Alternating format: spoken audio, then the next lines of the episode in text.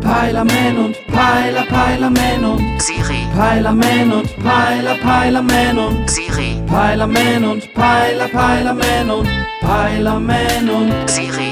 Äh, sag mal, Siri, wird Flinten-Uschi jetzt eigentlich E EU-Chefin? Das letzte habe ich nicht verstanden. Äh, das Gespräch geht ja schon wieder richtig gut los, ey. Okay, Siri, nochmal für Taschenrechner.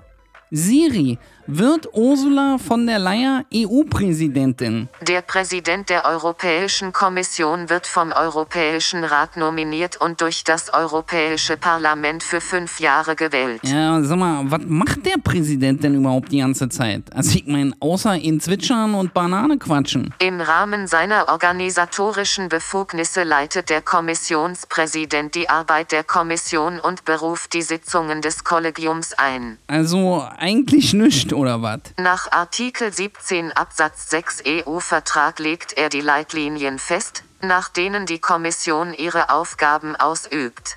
Er hat also eine Richtlinienkompetenz. Wusste ich's doch. Der Typ ist impotent. Ich dachte mir schon immer, dass der Kim mir hochkriegt, ey. So fertig, wie der aussieht. Soll ich für Sie im Internet nach Medikamenten gegen Impotenz suchen? Ey, Siri, ich krieg immer einen Ständer. Möchten Sie, dass ich in den Standby-Modus gehe? Mach mal.